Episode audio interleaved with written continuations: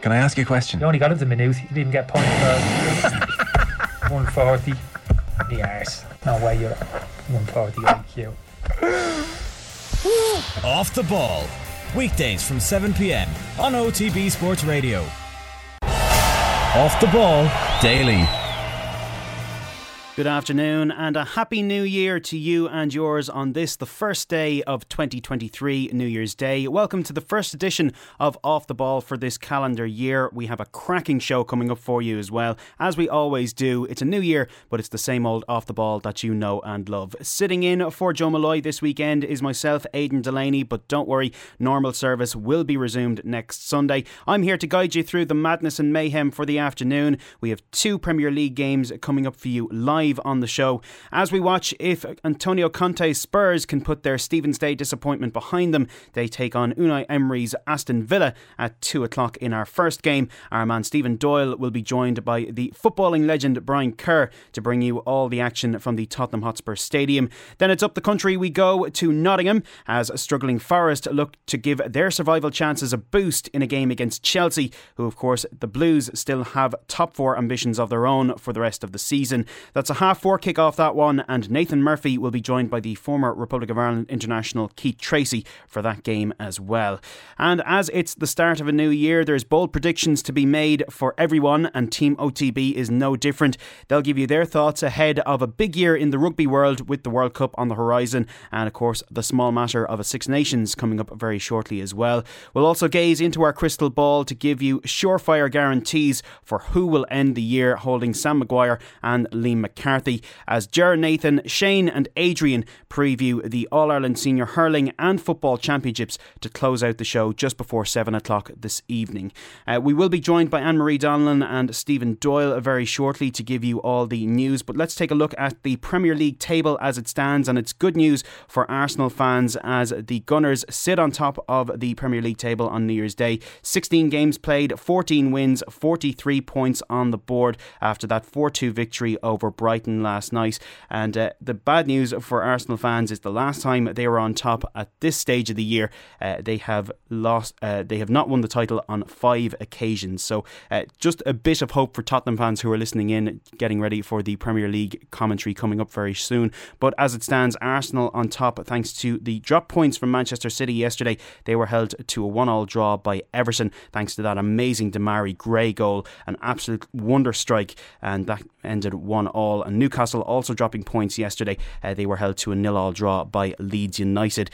Newcastle, of course, having a game played more as well. They have 17 games played and now sit on 34 points, while City just 2 points above them on 36 as well.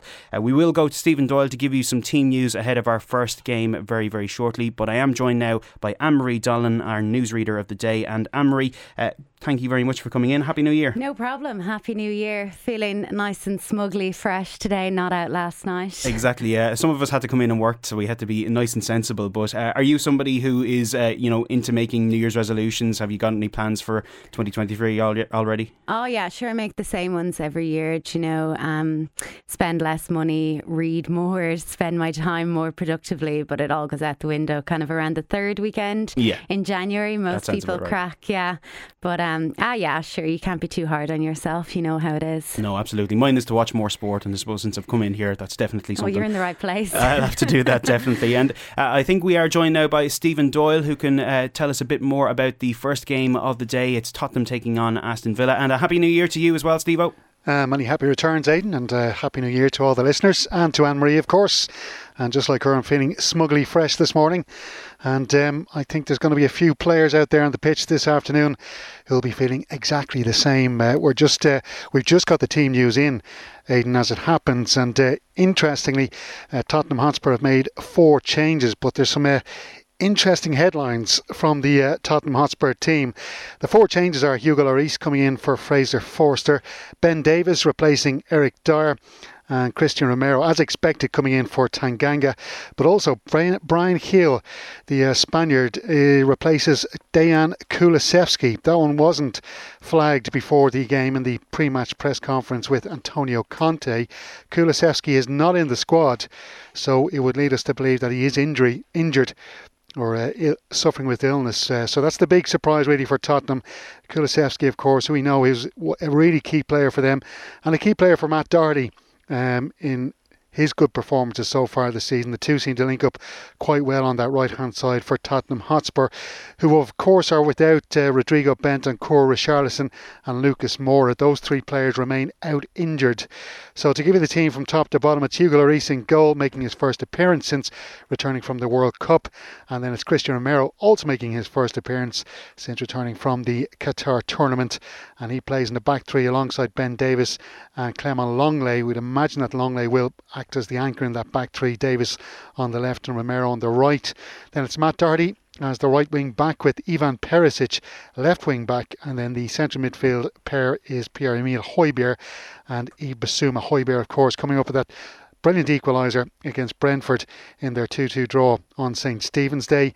And then it's Brian Hill and Heung-min Son flanking Harry Kane, of course, got the first goal in that comeback draw against Brentford on St Stephen's Day. Aston Villa, well, they had a disappointing St Stephen's Day match against Liverpool. They were defeated by 3-1. They keep the same team. So Emiliano Martinez, like Cristian Romero on the opposite side, a World Cup winner with Argentina. He is back in the squad, but he's got a place on the bench. And it was said during the week, Unai Emery was considering starting Martinez, but I think he felt after seeing him training at Bodymore, he just wasn't ready just yet to start a game. So Robin Olsen, the Swedish goalkeeper, keeps his place in the starting team. It's Ashley Young at right back, Luke Adina at left back with Konza and Mings as the two centre halves. John McGinn on the right wing, Buendia on the left wing. It's Douglas Luiz and Kamara as the central midfielders, with Ollie Watkins and Leon Bailey playing up front for Aston Villa, unchanged from their 3-1 win against Liverpool.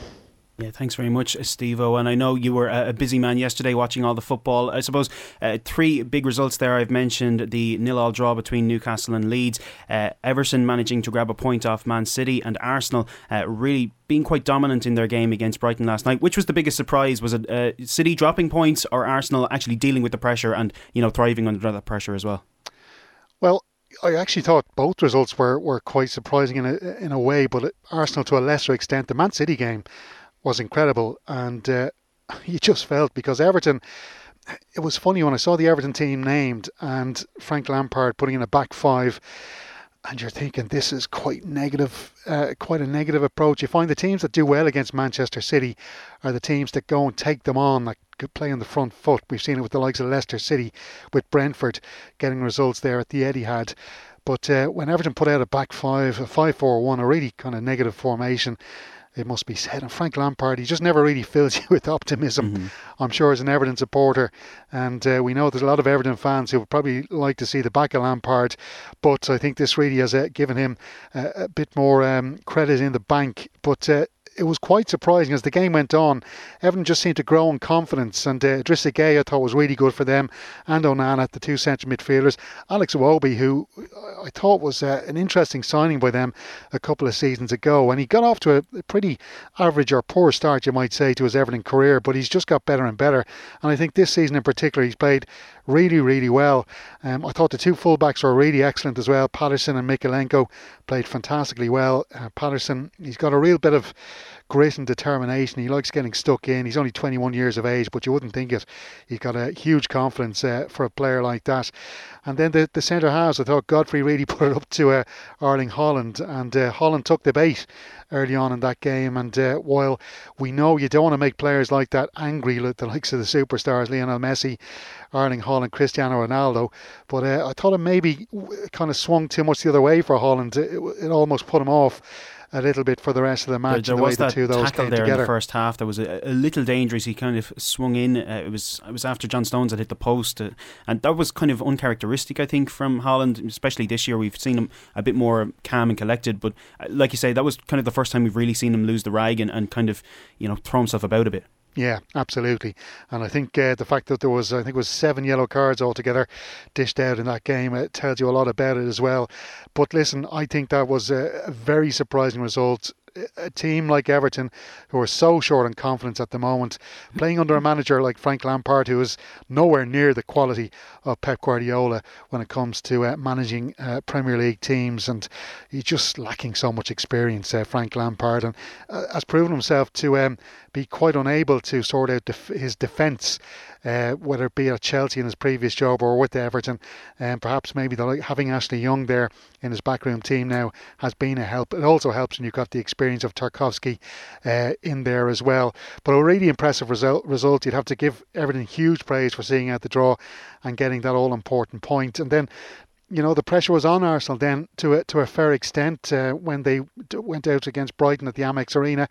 And I was just looking at the Brighton record against Arsenal before that game. And in the Premier League, before that match last night, Arsenal had only won three of their Premier League games against 10 Premier League games against Brighton, who had won four of those and drawn three. So they had a really dodgy record against Brighton over those 10 matches. So there was a bit of pressure going into that match on Arsenal against the Brighton side, who are down a couple of players.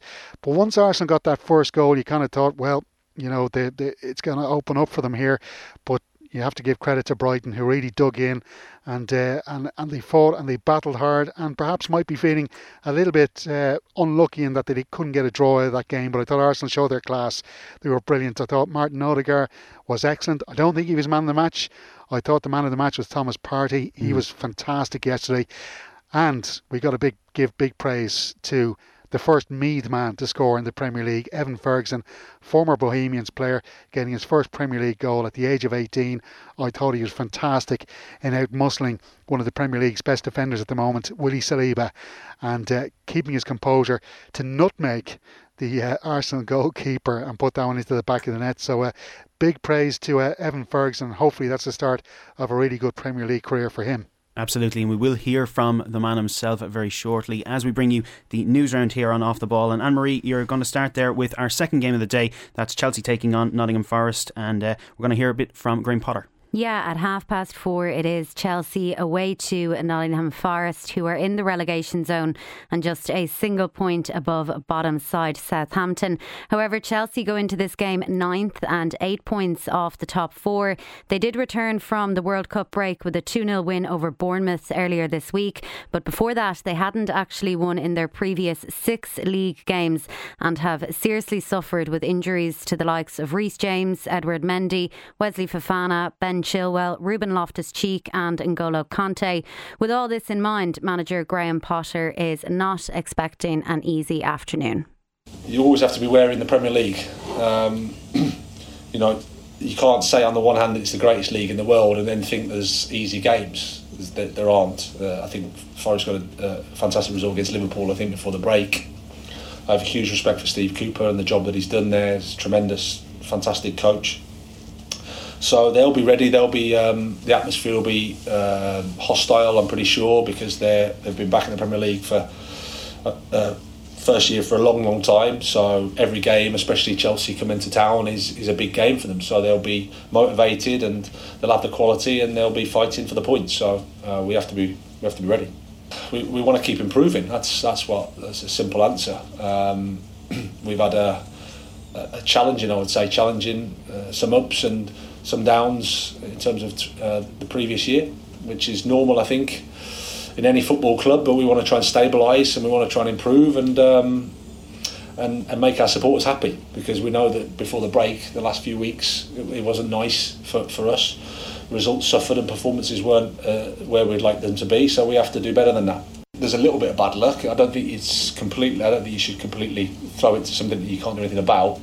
There's an element of luck, of course, and then there'll be other things, like I said, that happen, but that's for us to try to learn from and get better with. But again, it's been a challenging season. I don't know how pre-season was, so I wasn't here, so I can't comment. And then sometimes you have these. I think Liverpool had a period similar earlier on in the season. It can happen, especially when, like I said, you're playing so many games in a short space, and without knowing the full extent of pre-season, it's hard for me to comment. And as you were saying, Arsenal are 7 points clear at the top of the table this morning. No side has ever had such a lead on New Year's Day and not gone on to win the league. They capitalised yesterday on Manchester City and Newcastle, both dropping points, and then they won 4-2 against Brighton at the Amex. That was in the final game of the day. Bukayo Saka, Martin Odegaard, Eddie Nketiah and Gabriel Martinelli all scoring for Mikel Arteta's side. He actually said after the game that they can play better, and it wasn't all plain sailing for Arsenal. They did concede twice in the second half, and the hosts had a late goal ruled out for offside that could have really changed things. The highlight of the game from an Irish perspective was 18-year-old Republic of Ireland striker Evan Ferguson getting his first Premier League goal. He came on after an hour and became the youngest Brighton and Irish player to score in the league. And here he is speaking to Sky Sports after the game. Evan, a disappointing day in the end for your team, but a memorable one for you. Yeah, disappointing result. Obviously, we want to win the game, you know what I mean? But on a personal level, it was good to get the goals. But I think at the end, we could have, depending on the offside goal, maybe could have had another chance at it, but that's just the way it goes. Now, you came on as the game was probably, or felt like it was getting away from Brighton at the time. What did the manager ask of you? What did he want from you? I think he's looking for a reaction, you know what I mean? He just wants the subs to come in and try get us going again and try be positive when you come onto the pitch. So, like, he has his full trust in us, even like the same as the subs and starters, you know what I mean? So, just try to come on and make an impact. Well, you've scored a historic goal. I'll come to that in a moment, but tell us what you remember of it. I just remember coming in deep, not getting the ball, so just spin off in behind, and Dunkey obviously found me, and that was it, yeah. There's a bit of control there before you actually tucked it away too. Yeah, I think it's just all in the moment, you know what I mean? That's how it happens, but no, I'm buzzing to get the goal. So you personally have your place in Brighton's history books, their record books. You're the youngest ever player to play in the Premier League for Brighton. Yeah. You're the first 18-year-old now to score in the Premier League for Brighton. How does that sound?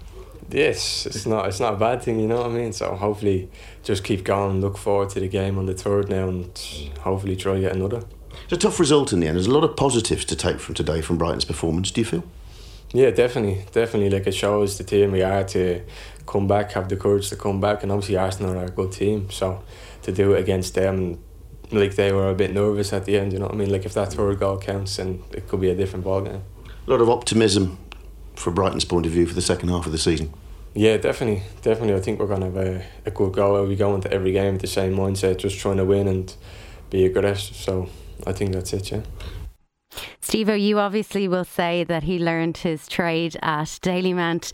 I remember him making his debut back for Bowes, and he's never looked his age. He's so strong and imposing, such a big unit, and he's well able for this level, isn't he? Oh, absolutely, Anne-Marie, yeah. I remember him playing in that game against Chelsea, the friendly at Dailymount Park, and he definitely didn't look out of place. And as you say, physically, He definitely just looks so much older than his years.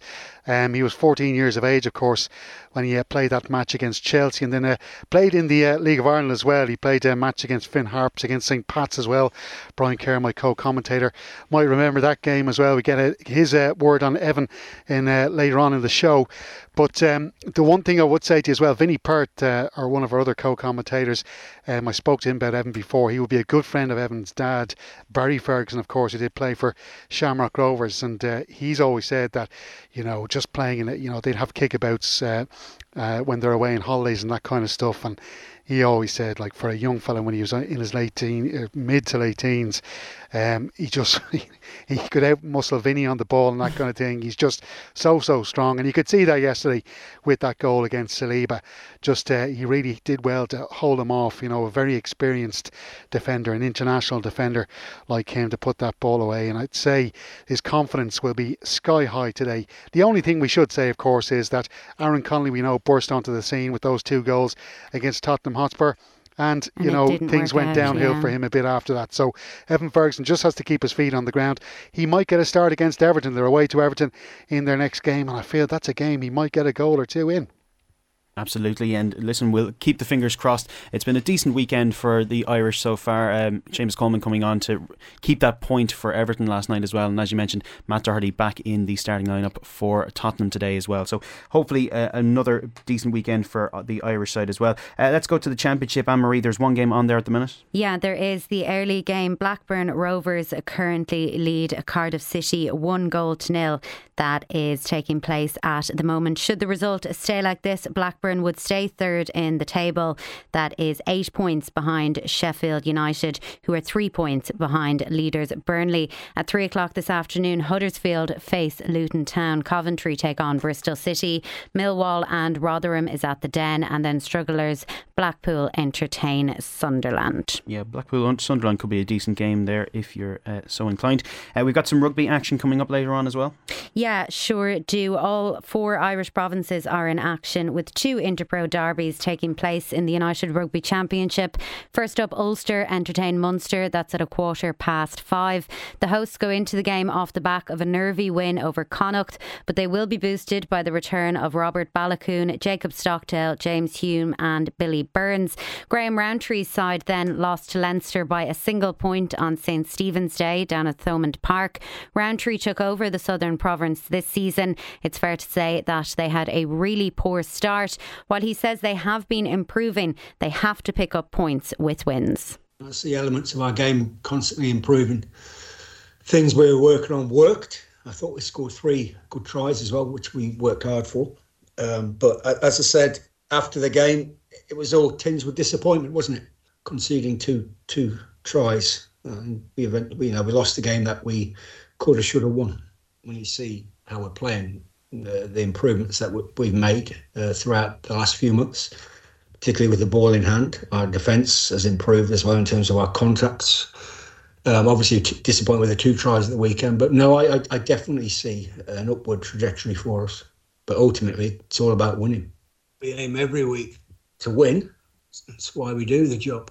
There's certain things we've got to stop Ulster doing. Whatever team you're playing against, when you're analysing, there's certain traits and things that they do well, which we've got to stop. And obviously, Ulster have got a very strong maul. They play a lot of their maul in a very direct running game. So we've got to stop that. And we'll continue to build on what we're getting better at in terms of our attack.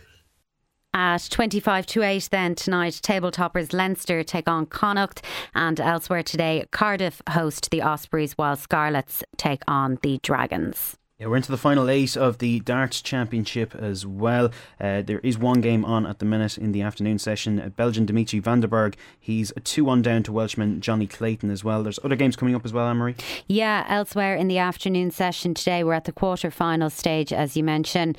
Last year's finalist Michael Smith takes on Liverpool native Stephen Bunting, and then this evening at Alexandra Palace, 2021 champion Gerwyn Price is up against Gabriel Clements, and Michael van Gerwen continues his quest to win a fourth title. He was the favourite to win this tournament before a dart was even thrown. Standing in his way at this stage, though, is Chris Dobie, who has actually never made it this far before. So set to be a special day for him as he takes on the favourite. Yeah, a really angry interview with when he had that win over Gary Anderson earlier on in the tournament. So he's a fiery young man and will certainly put it up to MVG in the late game tonight as well. We're also going to hear from one of the stars of golf from last year, Shane Lowry. Yeah, he says he's ready to make a charge for a Masters win this year. The Offaly man finished in a tie for third place last April and also won the BMW Championship at Wentworth. Looking ahead to the new season, Lowry has said he feels he has the confidence to take home the green jacket. Yeah, I know I have what it takes, but I feel like I've always known I have what it takes. But when you back it up and give yourself a chance, it's nice. So I'll be gearing towards that when it comes around to it in April, and I hope that I'm going in the same form that I did before, or that I did this year, and just giving my all when it comes to it. And you'd love to get down that back nine on Sunday with a chance again, and if I do that, hopefully I pull off the shots at the right time, and it all happens. But yeah, it feels like it's a long way away, but it's only around the corner. So I'm looking forward to you know, I look forward to Christmas every year, but I'm looking forward to January to getting back to work and getting my head down and stuck into doing what I have to do. You know, you need to be very good mid, long arm player around the Augusta. I feel like I have that strength, and when you do get yourself in trouble, you need to be a decent chipper. So I feel like I have what it takes. It's mentally whether you give yourself or allow yourself to do it that week. That's the big thing. So, but you can only sort that out when you get there, and figure that out when you get there. So we'll see what happens. It's an exciting year, 2023. I'm looking forward to a lot of it, a lot of big things going on, and hopefully all good things. Shane Larry there, and there is a fantastic video online if you haven't seen. There's about 10 minutes there from the DP World Tour of him going back home after what was a long, hard year for him, and it would be absolutely fantastic to see him take home a green jacket, wouldn't it? Yeah, and indeed any Irish major this year. It's a bit of a magical time for Irish golf, with obviously McIlroy being probably the number one player in the world. He seems untouchable on his day, but also Lowry and Seamus Power as well. Padraig Harrington still has the ability to light up a Sunday, but also Leona Maguire, and the fact that the Irish Women's Open is now back, and it's going to be back for another year next year, and she's going to obviously play at it, and McIlroy back at the Irish Open, the men's Irish Open. So it's a fantastic time for Irish golf, and it'd be just lovely if it was topped off by an Irish major, whether that be Leona on the LPGA Tour or one of them on the PGA Tour. It would be fantastic to see. Yeah, we'll keep the fingers crossed there anyway. And just to finish then, a big day for racing, of course, at this time of year. There sure is another big day of racing. The Grade 3 Savills New Year's Day Chase is the feature of the day at Tremore, where a 7 race card is taking place. The Willie Mullins trained Statler is expected to go off the favourite there. That goes to post at 2:15. That's one of 7 races, and there's also 7 races at Fairyhouse. That card also underway. Yeah, Willie Mullins starting off this year the way he ended last year as well, with the opener at Tremor there as well. He had Qui de Paris, the 5-1 on favourite, with Paul Townend, his stablemate there, taking the 5-12 race. So a good way for Willie to start off, and it looks like another big year for the Carlow trainer as well. Just before we go, just to remind you that we will have the OTB AM team giving you their predictions for the World of Rugby, with the Six Nations Championship of course coming up very shortly. They'll also cast their eye on who they think will take home the Rugby World Cup as well. That'll finish off the show. They'll also take a look at the All-Ireland Hurling and Football Championships as well. But to get a prediction from yourself, Anne-Marie, what is it you're looking forward to this year? Any particular sports that you think will steal the show in 2023? I really think golf. I think we could be in line for an Irish major, and obviously the one that we all want to see is Rory at Augusta, but any Irish major would be brilliant. I'd love to see Leona Maguire as well to do it. I just feel it's such a brilliant time for Irish golf. It just seems to be that Ireland is just punching so above its weight in terms of golf, and it'd be just so perfect to cap it off with a major this year, whoever it is. Like you mentioned, Leona, if she managed to get a major win as well, that'll be just such a fill-up for the sport here in this country as well. Oh, it'd be magic. Like when you think about where she's come, the first ever Irish player to play on the ladies tour, like to get her first win last year, if she was to follow that up this year with a major, it's fairy tale stuff. But also, it's not really fairy tale stuff. That's actually not fair, because she's worked so hard for it. Yeah, absolutely. Well, listen, thank you very much for joining me, Anne-Marie. I'll hand over now to Steve-O after this break. He'll be joined by Brian Kerr to bring you all the action from the Tottenham Hotspur Stadium. It's Tottenham versus Aston Villa, and we'll have a preview with Brian and Steve-O coming up after this. Can I ask you a question? You only got into the minute. You didn't even get points for 140. The arse. No way you're 140 IQ. Off the Ball. Weekdays from 7pm on OTB Sports Radio.